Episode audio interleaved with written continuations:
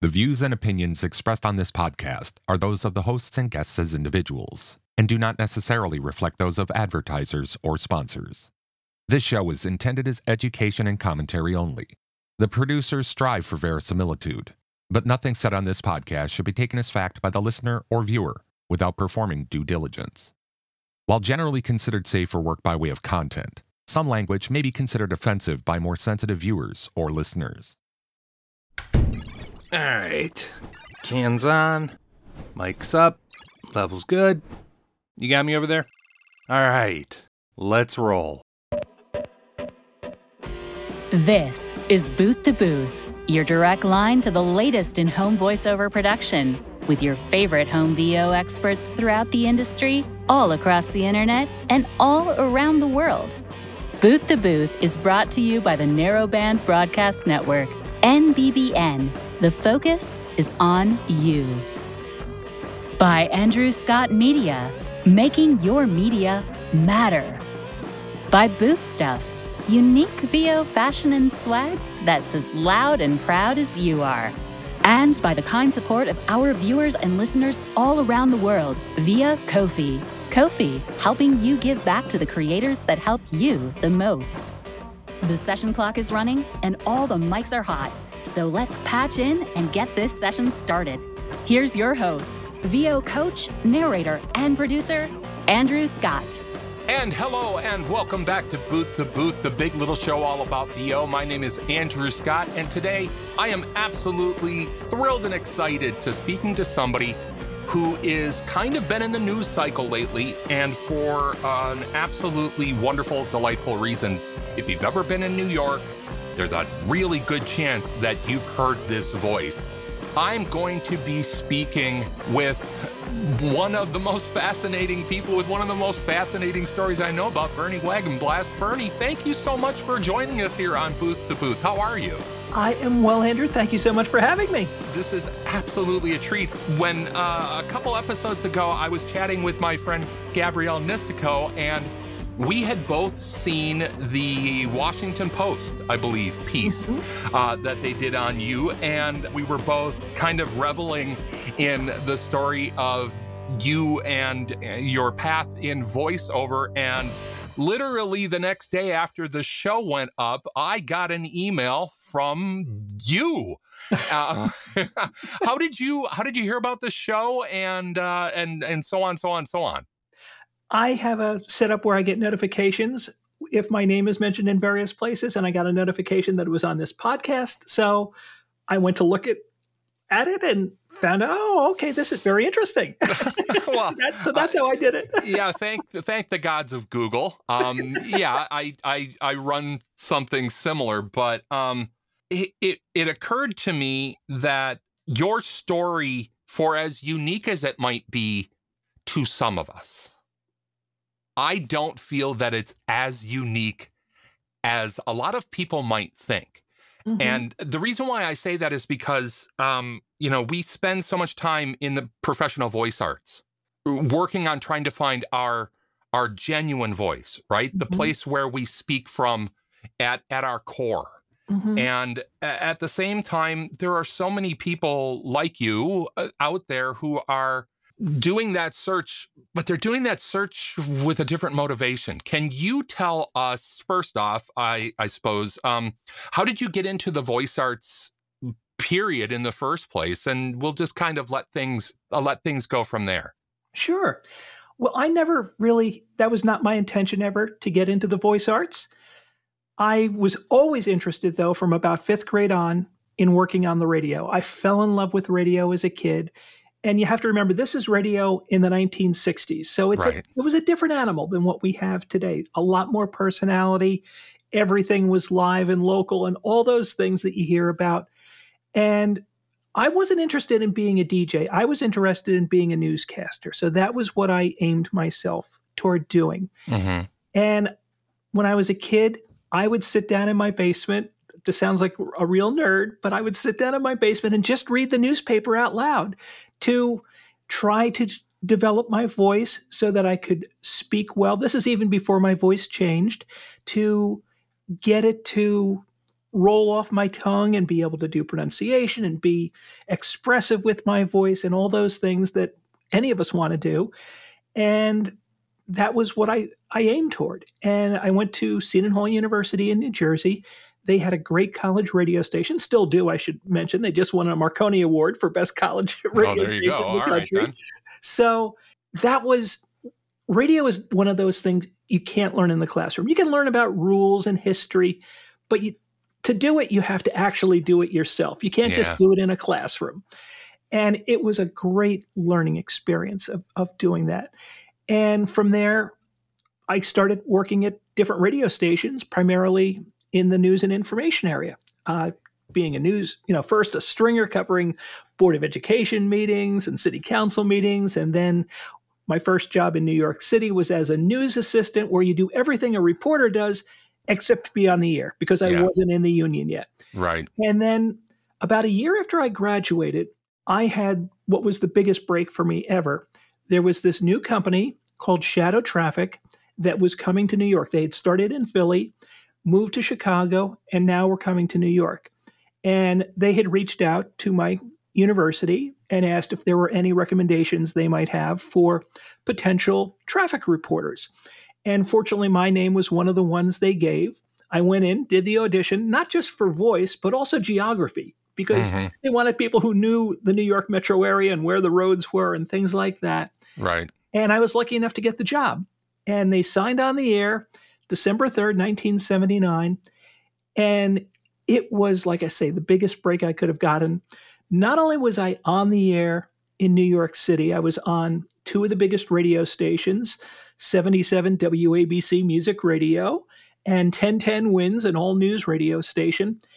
And I was on during drive time, both morning and afternoon drive time, which is the most listened to time of day. So the exposure was fantastic. Right. It was, it was wonderful. And that was really what launched everything else from there.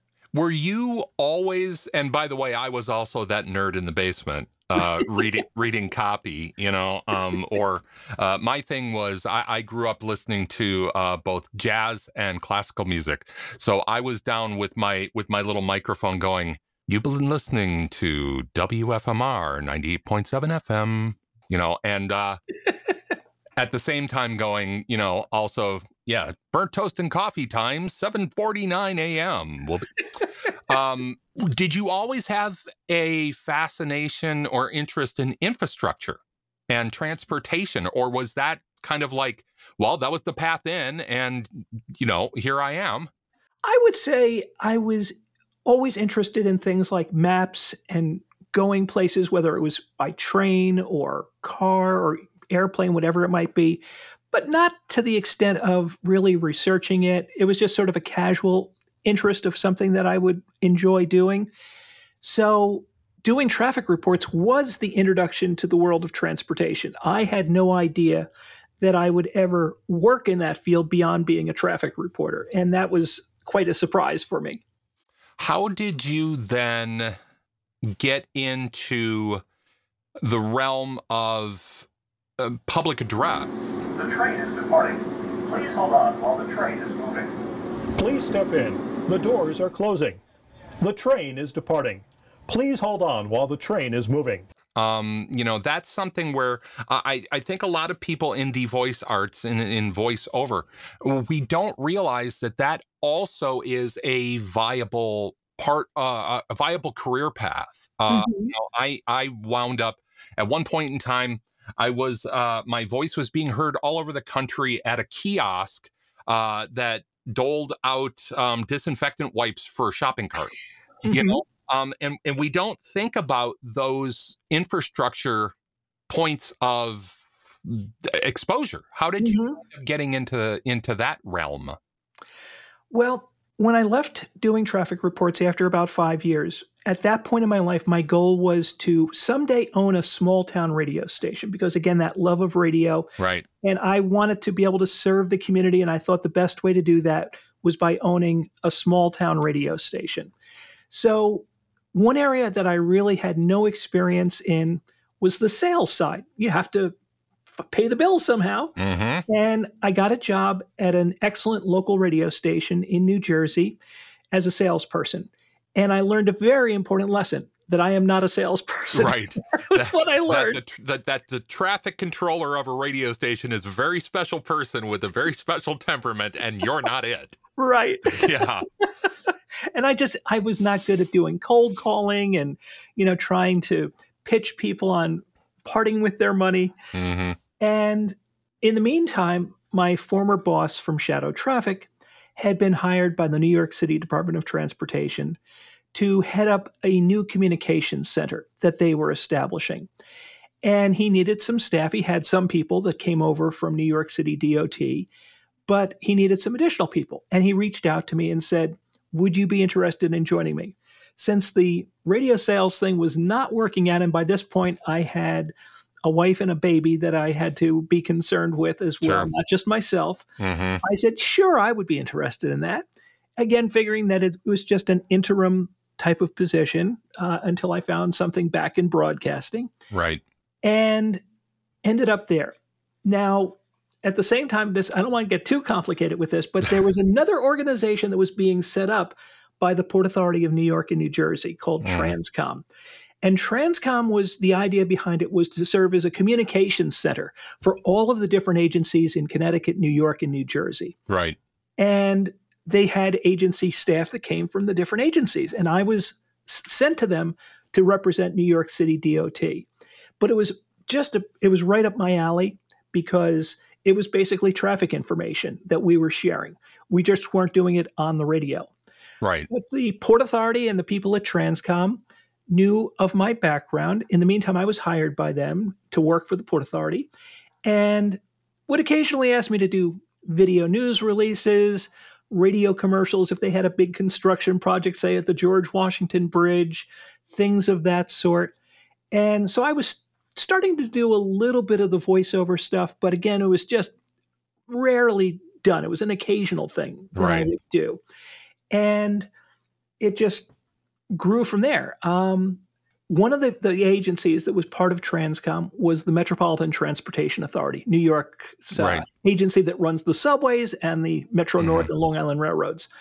And one of the folks from there was involved with this project called the countdown clocks, which you'll see on the subway platforms. It tells you how long it will be Right. before your particular train arrives. hmm And he said, I need a voice for this. Would you be interested? So that's really how I started specializing in transportation voiceover work. It was just one of those opportune things on an as needed basis that turned into, oh, we have Bernie do that. Yeah, right. Yeah. No, the- uh, I, it, it's it's so funny because you know you and I are only separated by about a generation. You're the tail end of boomers, and I'm a you know staunch Gen X uh, person. But we both have that experience of um, you know right around the 70s to the early 80s. We started getting these fly by night broadcast schools, and um, you know there are very few people in my in my cohort of of people who went to either a broadcast recording school or a studio recording school and actually wound up staying in that industry. It's more people like us who were doing like adjacent things hmm and just stuck around long enough because we were fascinated by what was going on around us. hmm Exactly. You know? Um, did you have any vision into the future when you started working, you know, in in that environment? Did you have any vision in the future of still owning your your radio station, or were you setting that aside, going, "Oh, well, no, this apparently is my career now." Well, in a way, I did. Um, I remember back when I was in school in the 1970s in college that we would learn about the beginnings of radio in the 1920s and the beginning of television when it became popular in the 1950s. And I've thought, wow, it really would have been cool to have been there and been in on the ground floor of these media when they were starting. But I figured there aren't going to be any new media coming along in my lifetime. Well, in the mid 1990s, suddenly this thing AOL that I had, and I'm thinking, oh, this might be an opportunity. This might be a new medium for me to get involved with. So I started doing some electronic newsletters, and that was sort of a, my entry into the world. But I would combine one of the newsletters that's still going to this day, it's over 25 years old, is about transportation communications. So it combined my two loves and my two career interests communications and the transportation industry. And through that, I've managed to maintain and create many different people, connections with people that I wouldn't have otherwise. There you go. I tell you what, we are going to come back and pick up this discussion uh, on the other side of this break. This is the Narrowband Broadcast Network. I am Andrew Scott. That is Bertie Wagon Blast. And this is Booth to Booth, or I suppose in this case, uh, talking broadcasting, it's going to be bullpen to bullpen. but uh, we will be right back after this message. Please don't go anywhere. Bye bye. Booth to Booth is brought to you in part by Boothstuff.com the home of the world's most unique VO casual fashion and swag. You know, this thing that we do is pretty unique. So, slap on a Booth Stuff t shirt that tells the world, or, you know, your cat, that being in a tiny room by yourself is where you truly belong. Shirts, hats, pants, mugs, and more. Well, not a lot more. Actually, that's pretty much it, anyway. Booth Stuff is the one and only home for VO centric swag that lets the world know what you do with that mouth of yours. So, head on over to boothstuff.com and get something that shows the world who you are and what you love to do. Boothstuff.com. Loud and proud.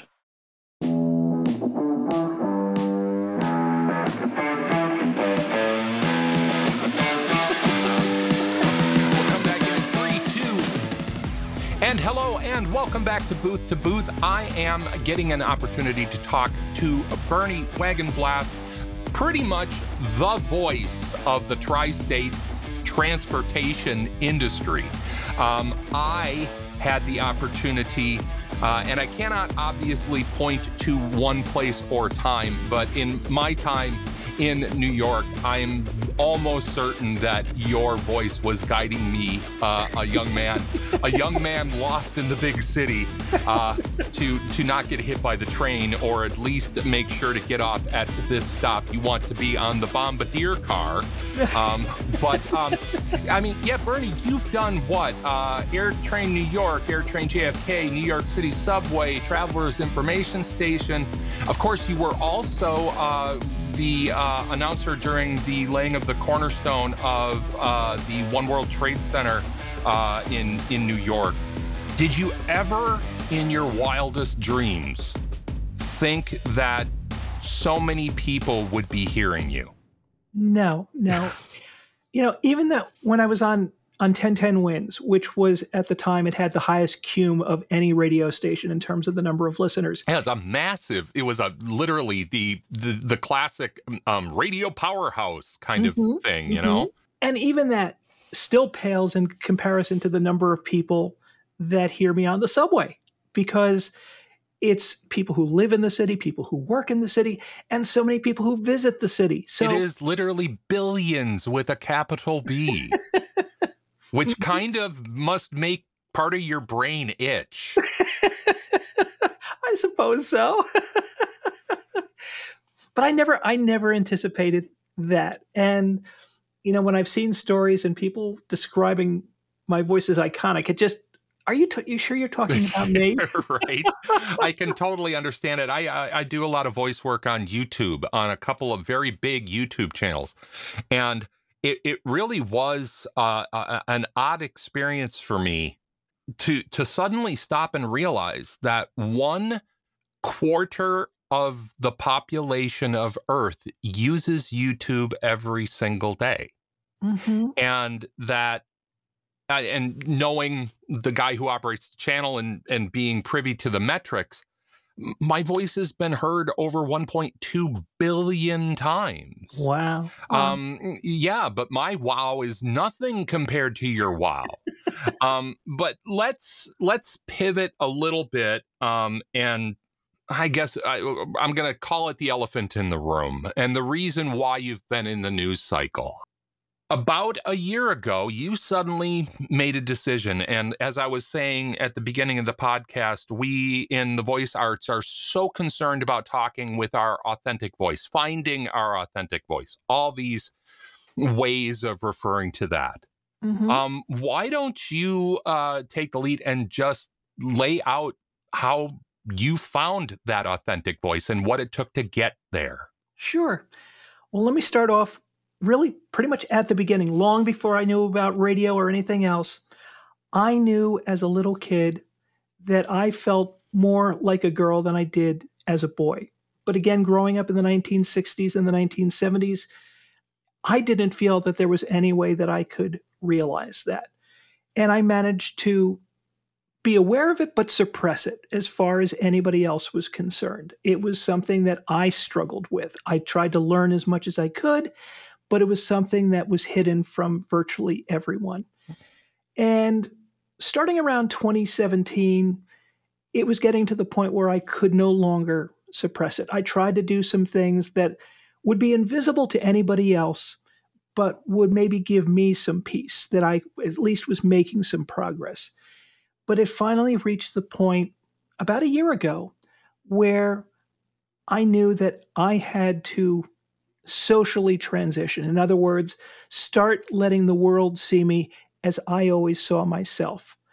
And the end of December on social media, I had posted a note explaining what was going on and that as of January 1st, 2023, I would be seen by the world as who I really always have felt myself to be. So I said in that that some things aren't changing. You know, my pronouns are changing from he, him to she, her. My voice hopefully would change a little bit, but I kept the same name. Now Bernie is short for Bernadette. Yeah. So, you know, those things didn't change it. And my personality, I feel, has not really changed from what it was before. And it's been a learning process. The voice is one of the most difficult parts of a, a transition for a person who was assigned male at birth and transitions to being female because once you go through puberty, your vocal cords thicken, and it's not easy to get your voice into a higher register. I should say that this is still a work in progress. What you're hearing now hopefully will not be where it ends, that I'm still working on this all the time, but it's a process. And you have to learn how to use muscles in your throat that, even as a voice professional, I never was aware of. How do Sure. you raise your larynx, for example? And how do you change your resonance from being in your chest to more in your head and get your voice more forward in your mouth? Things like that. And it has been a process. And I feel I've made a lot of progress when I listen to old recordings, Mhm. but I know I still have a long way to go. I think that that's fascinating too. That you know, for us in in in the voice arts, we we think of our many people think of their voice as a tool. Mhm. Um, some of us think of our voice as an instrument. Mm-hmm. Um, and there are ways most people in in voice arts learn to manipulate or modulate their voice. But we we often don't think about our resting state of of voice.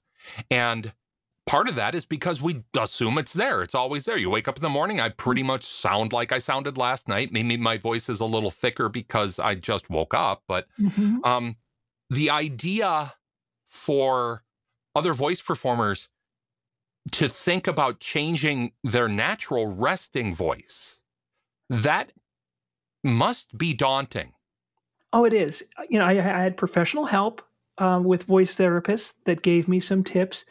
But the bottom line is, it takes just a lot of practice. You have to get to the point where you start becoming aware of these muscles that you've never thought about before. And when I started out, I could try to get my voice into a higher register, but it'd be for maybe a minute or so before it got tired. And I didn't want to do any damage to this voice because it is one of the ways I make money. So I would I would rest it. And so you do a little bit. But it got to the point where one of the things I would do is I'm driving in my car to practice. I ju- okay, I'm driving down Walnut Avenue there, and now we're passing Walnut Avenue School, and we're coming up toward the you're library. literally Right. narrating your your drive anything that or, or or doing the pledge of allegiance out loud something that i could just work on the voice. You know, not even necessarily recording it all the time, just practicing it to try to get those that muscle memory to where I wanted it to be. Well, and is some of it also? Uh, uh he asks curiously. Um, is some of it also affording yourself the opportunity to hear yourself differently. And and not only that, to hear yourself differently not with the cans on, not through a microphone, but just let your brain condition itself to this new form of this is me in much the same way as you had to give yourself space for that emotionally. hmm Yeah, I think it, it was part of that. It was even today, as I'm talking to you, for example, I'm constantly judging and listening to the voice, and I'm hearing things that, okay, it's starting to get a little too gravelly now, and I have to adjust it. So I'm constantly making adjustments, even while I may have done that when I was doing the so called guy voice for voiceover. Right. This is more intense. I'm much more paying attention to the voice as I'm speaking and making changes on the fly. It's interesting that you in using your own term, uh, bring up the guy voice. Mm-hmm. Um, and also, you know, you were you just mentioned, you know, raspiness. Having heard you in the past, you did not have, you do not present in your male voice, you did not present a lot of vocal fry. Mm-hmm. Um, you know, you're not a very throaty speaker. You are much more a chest centered speaker. I can hear most of your resonance comes from right around your clavicle and mm-hmm. just underneath your your your voice box. What have you discovered about your your transitioning speech that is the most challenging thing for you to stay consistent with?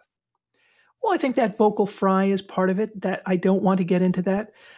Someone else who had a background in broadcasting talked to me, and he said, because with my guy voice, my announcer voice, whatever you want to call it, I worked like a lot of people do to get that middle American nondescript accent that network newscasters use right. and things like that. And get rid of any New Jersey accent or New York area accent that I may have had. Local 7 train approaching the station. Please stand away from the platform edge. And he said, You did that successfully with your guy voice. But when I'm listening to the more feminine version of your voice, I am hearing some of that New Jersey uh, ism coming through the voice. Interesting. And I mean, do you think they said that as a way to help you steer clear of it? Or were they pointing to that as being, ah, see, you're relaxing into it? I'm not sure either. I think they were just okay. being observant of something that they noticed mm-hmm. and something that I did not pick up with right. with this because I haven't been paying attention. That's that's one of the least worries I have is is any accent that I have with this voice uh, because I don't use this voice professionally at this point. Mm-hmm. I use the guy voice for anything I have to do professionally. And In- including your podcasts?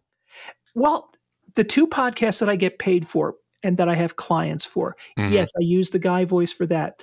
I do another one, and this gets back to that small town radio station that right. I talked about one day. I do a, a, a, public service podcast for my hometown where I interview a lot of different f- folks from around town. And in that podcast, I do use this voice because that's not being done professionally, number one, or for pay. Let me put it that right, way. I hope, yeah. I hope I'm doing it professionally. but, but also, the people in this town, I think the majority of them know about me already, mm-hmm. and they mm-hmm. have been tremendously supportive. So I feel comfortable using this voice for that local podcast that I do. And uh, aside from the fact that I'm glad to hear that your community has embraced you uh, in that way, it kind of uh, takes us back to that desire that you had to have that small town radio station. You know, back when when I was doing it, we used to call that sub 90 which is you know stations below 90.1 fm right you know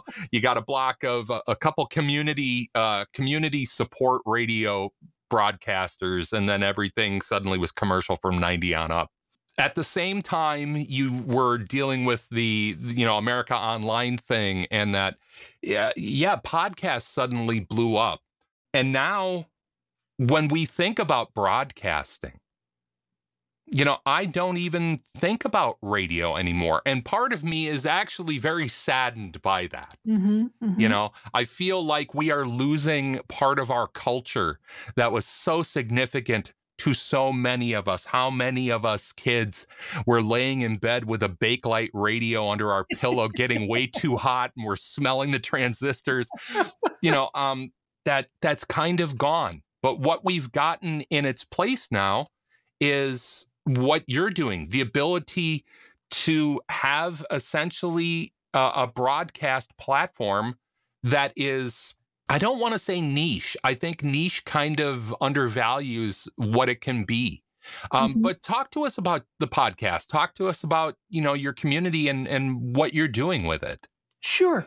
Well, again, let me focus first on on the one I do for the local community, which I call Cranford Radio, because that's the town I live in, and Right. radio is so important to me that I wanted to include that as part of the name. Sure. It's it's something I started in 2014, so I've been doing it for a little while now, Yeah. and it's basically just I, I call it an all things considered for Cranford. there you go. it can be any If you're if you're gonna steal a brand, you might as well steal a good brand. right. so it might be a politician one week. Last week it was a, a sports person from town. It could be a business owner. It could be anything dealing with Cranford. Right. And I try to do a new episode once a week. I have a, a collaboration with a local community news site that they also will run the uh, podcast on their site. So it gets a little extra attention There you go. through them. And it's, I think it's one of the reasons, and this was certainly never on my mind when I started the podcast, but I believe it's one of the reasons that I've had such support from the community because people came to know me through that Mhm. podcast. They knew my voice. I think voice is such a wonderful thing to be warm to people, to to build friendship with a, a voice that you may never see the person, but they they come to know you. And I think that was one of the big reasons why I had as much support as I did because so many people in the town already knew me through the podcasts and things that I was doing. So that I think played a big role.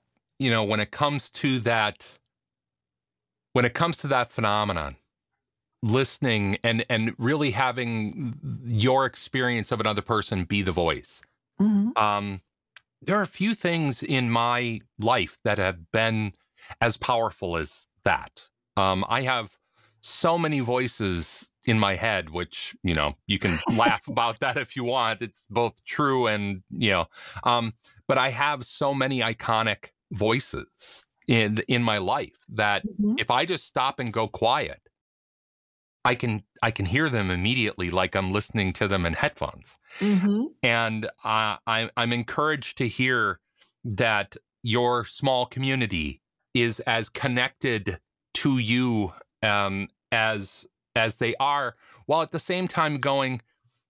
We just this person's meant so much to us in such a unique area of our life that we just want their happiness Mhm. that Mhm. in in in this day and age uh that is a wonderful shining light in a weary world and that makes me smile let's talk though about your guy voice Mhm. um on my on my podcast uh, with uh, Gabrielle Nistico, and I'll link to that up here.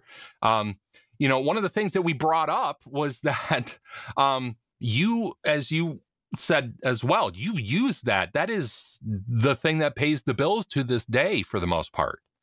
Um, is there a distinct difference, not by way of voice, Mhm. but by way of read? Are do you notice that your diction is different? Is your placement different between your between Bernie and Bernadette? Um, you know, what are some of the differences that are obvious for you, and then maybe what are some of the unique differences that you've learned about between your two voices? Huh, that's interesting. I, I, I've done haven't done a lot with reads with this voice other than practicing. And when I was practicing, I was not necessarily listening for some of those things that you talked about. I was listening more for how musical it was. Where was the pitch? Was it getting gravelly with, you know, that vocal fry? Those are the things I was paying Mhm. attention to. I think one of the big advantages I had for helping to develop this more feminine voice was because of my professional voice work. I already had the musicality part down. I was not a monotone speaker either No. professionally or I would not say you were any, anything close to monotone, dear. No, yeah, but that that's the stereotype for for men is that very true. That that is true. are more monotone. Mhm. And No, you were a very for, for, for your realm. You were a very dy- and you are a very dynamic speaker when it comes. I mean, again, most people would not think about the material you delivering as being something that would take well to dynamism. But no, you're a dynamic read. and a lot of it also was ad lib. You know, when I was doing traffic reports, you had notes in front of you, but you construct the traffic report out of these notes live and you have to adjust and you're thinking about the timing, everything. And I think that also helped me quite a bit because I have to do this kind of work on the fly. When I'm talking to somebody and it's not a script that I'm reading, it's just chatting with people. You know, And even that and that really is a difference between the broadcast realm and the practiced voice over voice arts realm is that yeah when uh, again when you're in the bullpen when you're in the cage and somebody just hands you the latest update about the wreck on the 405 you Mhm. know the the that's one of the reasons why I, as a voice coach, I encourage people not only to go get acting training, but to go get improv training. Go learn and work improv for a while because it does give your voice some nimbleness that you don't get by just holding your copy and going, "This is my Bible. This these are my words. There are many like them, but this one's mine." right. Um, so I, I find that, that interesting. What did you discover about your your male masculine voice that I'm going to say it this way that you kind of felt relief about not having to carry along anymore? Ah, I think just you know, I would I would talk about the radio voice. That was you know putting that on and not having to do that as much anymore. Again, if I'm doing an announcement, I would have to do something like that. But one of the interesting things because I didn't get a whole lot of comments from a wide variety of people I didn't know before I transitioned, and hearing and reading comments that people make about my voice, my guy voice, on the subway in particular, The train is approaching the station. Please stand away from the platform edge. saying, "Oh, it's it sounds so friendly and reassuring." And I never thought that that because if you go to New York, when you hear it on the subway, just to give you a little bit of background, it was the most unusual voice project I had ever done because I was in the studio and we had about a thousand different words or short phrases that we Mhm. had to record. So you couldn't be terribly expressive with it because you weren't sure where that word was going to be used in a sentence that the computer puts together.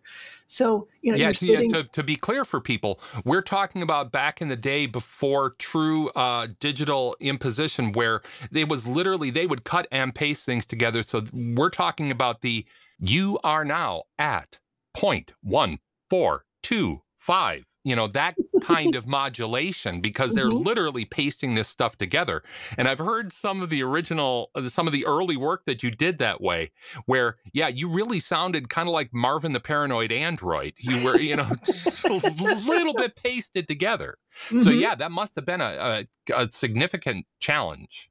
Yeah, because I was so used to being expressive with my voice, and here I wasn't supposed to be expressive with what I was doing. I was the idea was to have it pretty much sound the same. So just to give you a sample, if you've never been to New York, this is kind of what it would sound like. It would be very staccato. It would be the next downtown number two will arrive in three minutes. Please stand away from the platform edge. And that last sentence is about the only one of the few sentences that I actually recorded. It was hmm. everything else was downtown, uptown, word by word by word. Right, exactly. well, I'm I uh, I am honored to uh, have had that voice and that read in this podcast. I feel like I've achieved some kind of milestone now. uh, but um, you know, as we wrap up, Bernadette, I want to give you an opportunity to say anything that you feel you want to to anybody listening out there about finding your authentic voice. And by that, I mean, of course, your physical voice and your spiritual voice. Uh, you, you're, you're inspiring to me. You're inspiring to many. I'm sure that there were were people who were quietly inspiring to you. Mhm. Um, just what does it mean to you now to be able to just be the Bernadette that you are?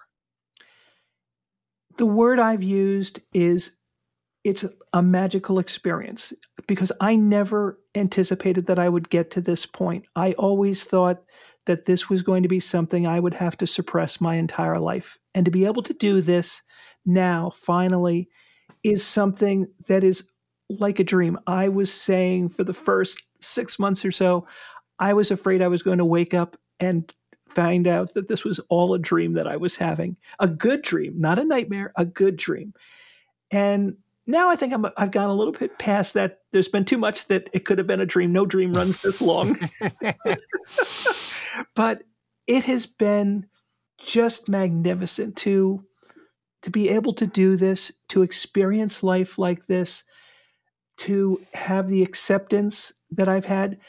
But I also feel an obligation that I know there are a lot of people who are like I was, that are hidden and not sharing this, and that I can be something of an inspiration to them. And it's not just that I transitioned, but I transitioned in my mid 60s. So it's never too late to be able to do this. There's still a lot to explore and enjoy. I would say that's a big part of it. The same way I tried to learn as much as I could about radio when I was a kid, I tried to learn about this as much as I could so I knew what I was getting into and what to expect. There are still always surprises, but still there has been so much that at least I was prepared for that was because of that research and learning and talking to people, others who had paved the way for me. And I hope I'm helping to pave the way for some others. I have a sneaking suspicion that you are. And uh, personally, I am deeply uh, uh, grateful for you and your visibility and your story and your coming on and sharing it with us. Uh, Bernie, do you have any points of contact that people can follow you on uh, social media, anything like that that you want to give out to people? Well, maybe I'm showing my age a little bit, but I'm not terribly active on things like TikTok and Instagram. I, I am there, but not terribly active. Uh, showing my age, I am on Facebook and LinkedIn. So those are places where people can find me. And I pretty sure I am the only Bernie Wagenblast. that you'll I'm pretty sure you are too. Yeah. I tell you, I'll just make this easy for you. Any information on Bernie Wagenblast is down below in the show notes. Bernie, thank you so much for coming on the show today and having a chat with us. I hope that at some point in the future you get to come back uh, and and talk to us. Uh, but uh, until we speak again, please know that uh, you've got one more person that is thrilled to be able to hear your authentic, genuine voice. Well, thank you so much, Andrew. It has been a pleasure to be a guest. Thank no, you. No, thank you. And, you know, everybody else, obviously follow Bernie at the links that I put down in the description. If you would like to help us out and support Booth to Booth, you can do so. The Patreon link is down below. And you can follow us on all our other social media. But until next time, everybody, I am Andrew Scott. That is Bernadette Wagenblast. And this is Booth to Booth. And as always, see you in the booth, people. Take care. Bye bye. From the beautiful Pacific Northwest, this has been Booth to Booth with Andrew Scott. Booth to Booth is a narrowband broadcast network production in association with AndrewScottMedia.com. Andrew Scott, executive producer. Our theme music was written and produced by Ron Kajawa. Website design and maintenance by Vicano Creative. Christopher Vicano, webmaster. Available at vicanocreative.com. Audio and video production by Andrew Scott. Available at andrewscottmedia.com. Got topic ideas, questions, or comments for the show? Email us at patchin at booth2booth.com or by simply clicking the link in the description. On behalf of host Andrew Scott, I'm Gwen Steele. From our booth to yours, thanks for joining us. See you next time on Booth to Booth. NBBN. The Narrowband Broadcast Network. The focus is on you.